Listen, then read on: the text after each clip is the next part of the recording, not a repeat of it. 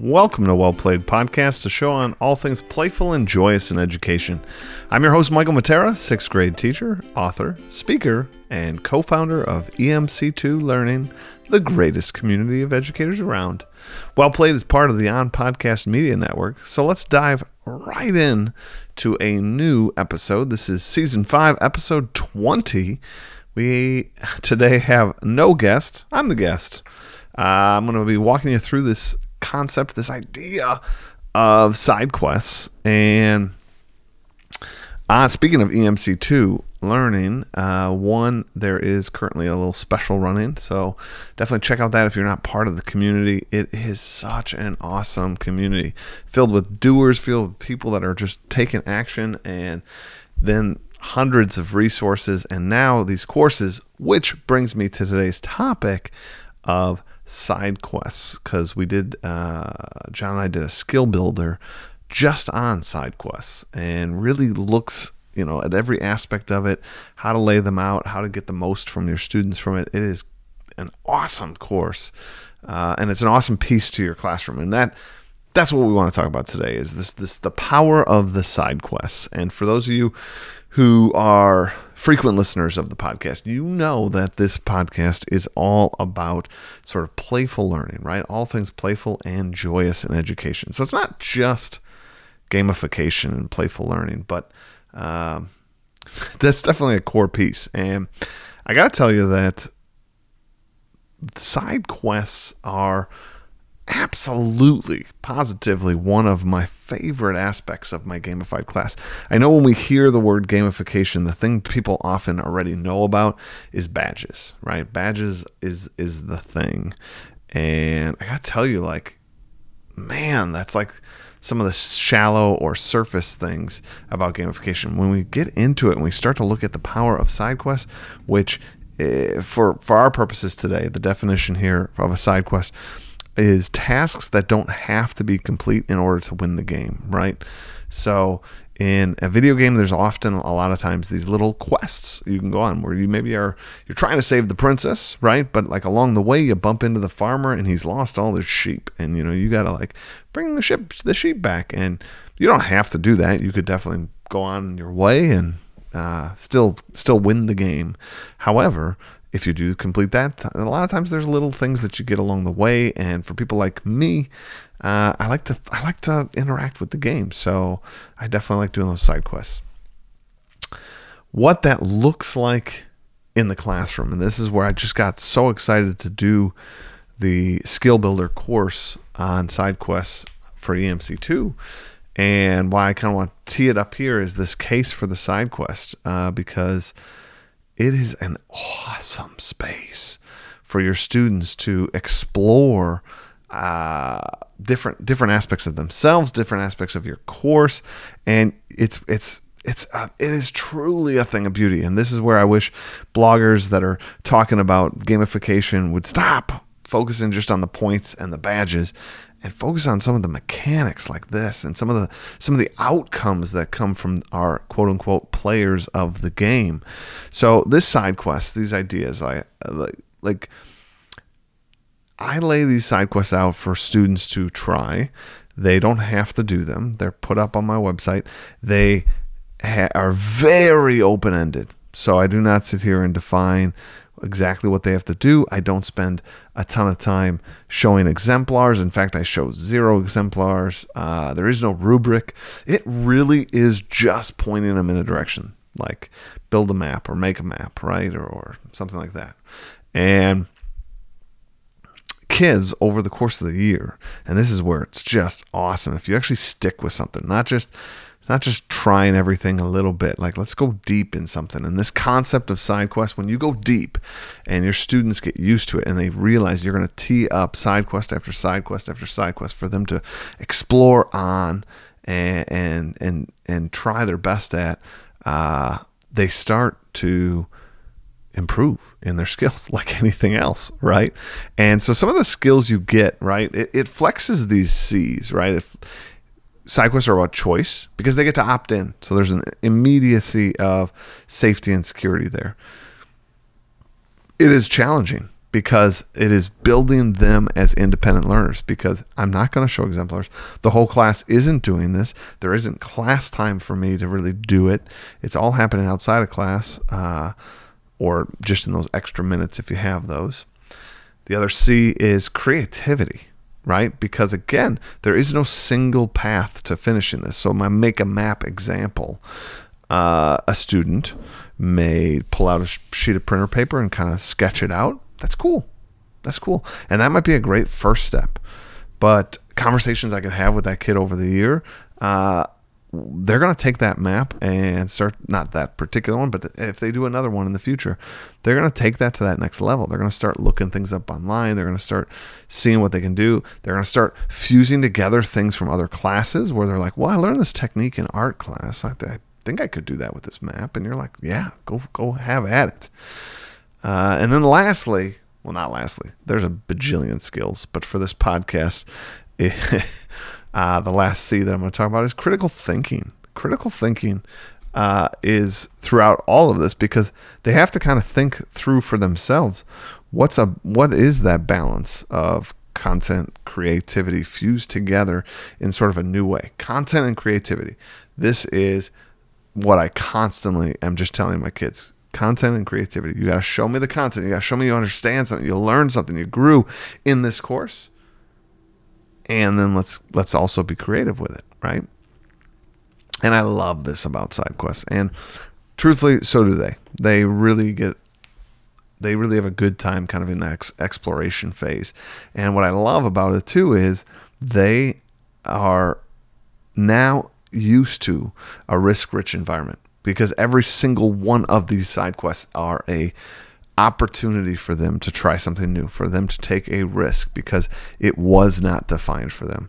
And I mean, just wish you guys had the time to hang out with me in my classroom for 180 days, because for you guys that are going to try this, you're going to listen to this podcast, you're going to take that skill builder and you're going to dabble in it, and then you're going to kind of put it up on the shelf and you're going to like try 17 other things than side quests. But I'm telling you, if there is something that you want to quote unquote buy a membership for, your students, you want to get them the membership of the mental and creative gymnasium that is side quests, right? Like hands down, it is one of my favorite aspects of my class, and probably the most impactful in terms of their lifetime trajectory. Truly, like bar none, side quests.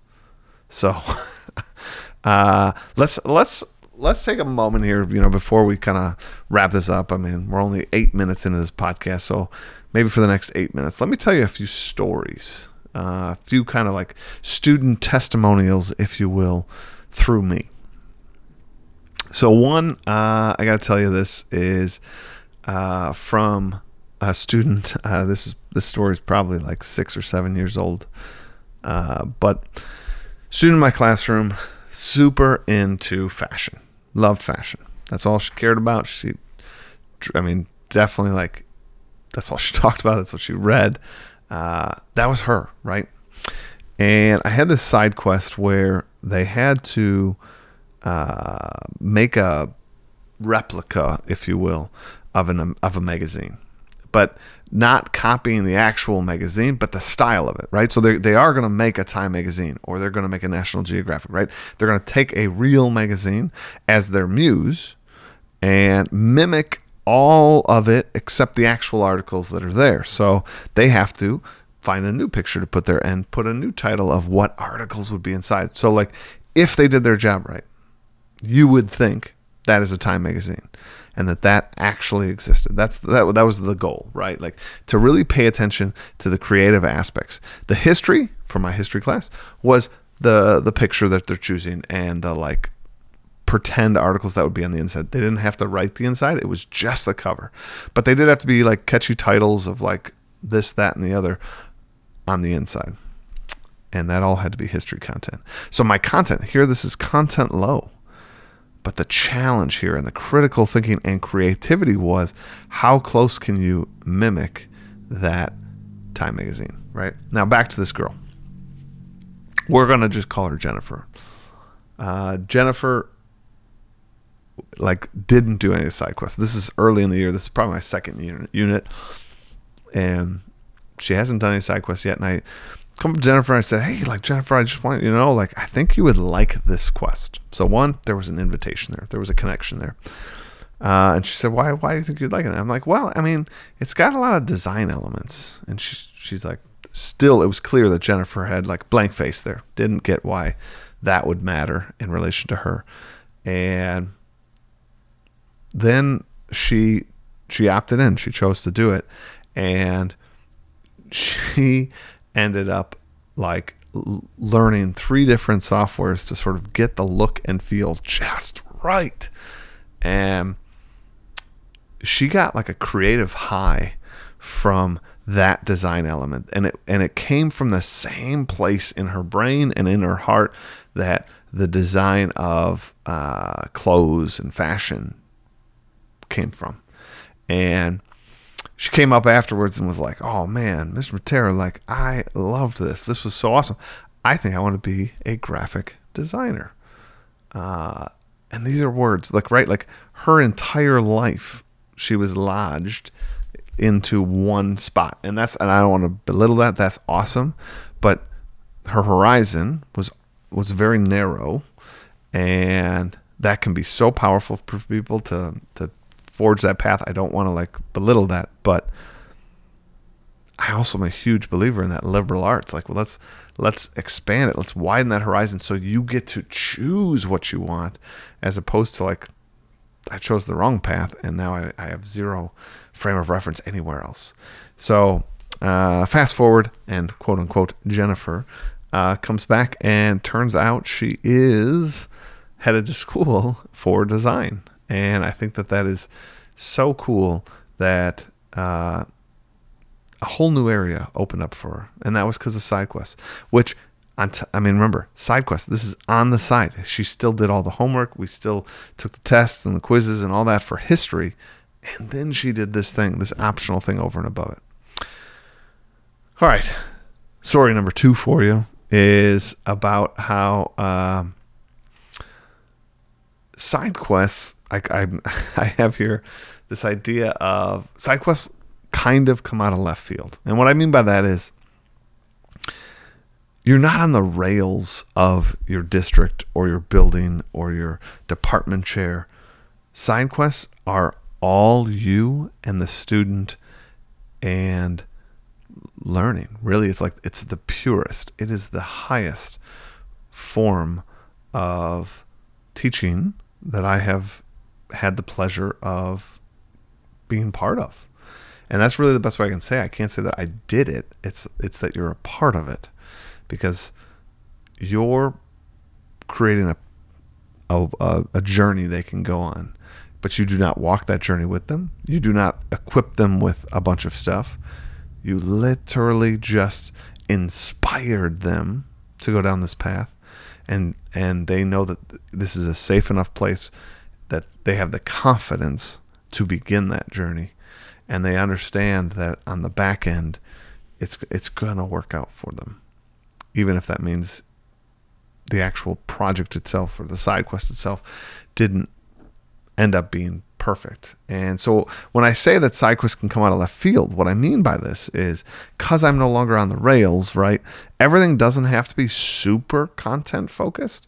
We can start to look at the learner, and the learner can start to look at themselves as truly not like it's transformative. That's what I'm trying to say, right?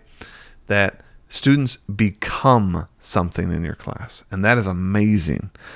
It's not what are they getting. They're not just getting facts, right? It's not about what will you get. It is what you will become through side quests. And I think that is so awesome. And this left field means because it's happening outside your class, because it's invitational, because you are not writing it for everyone to do. Not every side quest are you thinking that all 100% of your kids are going to do. You're starting to write it for like pockets, and you're giving invitations and opportunities for all sorts of pockets of students to try. And I love that kids now, things that seemingly wouldn't come into your history class or your math class now because it's a side quest, you can do that. So like my quest about the magazine cover, again, was far more about tech skills than it was history skills. Literally, if this took a student 5 hours to do, the history side of it took them literally like 7 minutes, 8 minutes. The rest was the technical and creative skill of trying to create that Time magazine cover. And I love that can fit in there. And now students, like I've had students paint things. I've had students create things like physical creations, digital creations, Minecraft, you name it, because it now everything fits in your class. And you don't have to only worry about content. And when I really think, like I said, this is where it was like the highest form of learning, because kids are opting into that learning, and kids start to see you as a true academic coach that really just wants to improve them. You're not some sort of academic dealer that is pushing just your content, that's really just pushing like, well, you got to know these facts. You got to know these facts. You won't get into a good college, or, you know, if we don't teach you this section, you're going to fall behind the scope and sequence of this, you know, like they won't be prepared for the next year. They start to just see you as somebody that's there. Like you're there, like almost like a parent, right? Like you're there for them, and you're producing situations in which the best for them can come from it. And the best could be the lessons learned on a journey that was not complete, or the lessons learned by making it all the way to the end. It's a win-win either way. And when they see that with you, that's amazing. And kind of on that last piece there, I don't know if this is making sense. I mean, you guys can tweet it to me if it's making sense or not, but I think it's so cool. It's so cool, and I hope you guys take the time to add side quests, and again, stick with the side quests. If you're a member of EMC2, check out the Skill Builder. Lots of advice in there, lots of wisdom that I was able to sort of put together, right? Because like you never are going to do a presentation on side quests. No one's going to hire me to come to the school to only talk about side quests. So I love how this Skill Builder gave me an opportunity to really dive in for like an hour and a half on just how to do side quests right, how to talk to students about it, how to lay it out. Also, there's some other tools on there in terms of how to like collect side quests, how to keep them organized, all sorts of things. And there's some great resources. And speaking of which, EMC2 is filled with great resources that would make good side quest opportunities for students. So it's a huge passion of mine, and I think that shines through in kind of the relationships I have with my students, and it lights me up, and I just want that for you and your students. So thank you so much for being part of this Well Played community. Definitely check out XPlap on Twitter on Tuesday nights at 9 p.m.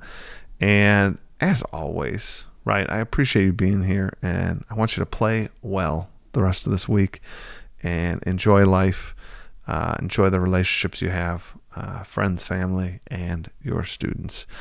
And that's all I have for you today, guys. So I hope you guys have a good one. And as always, you know, connect with me on Twitter, Facebook, whatnot. Join Teachers Table on Facebook, or at Mr. Matera on Twitter. Love to hear from you. Take care, guys.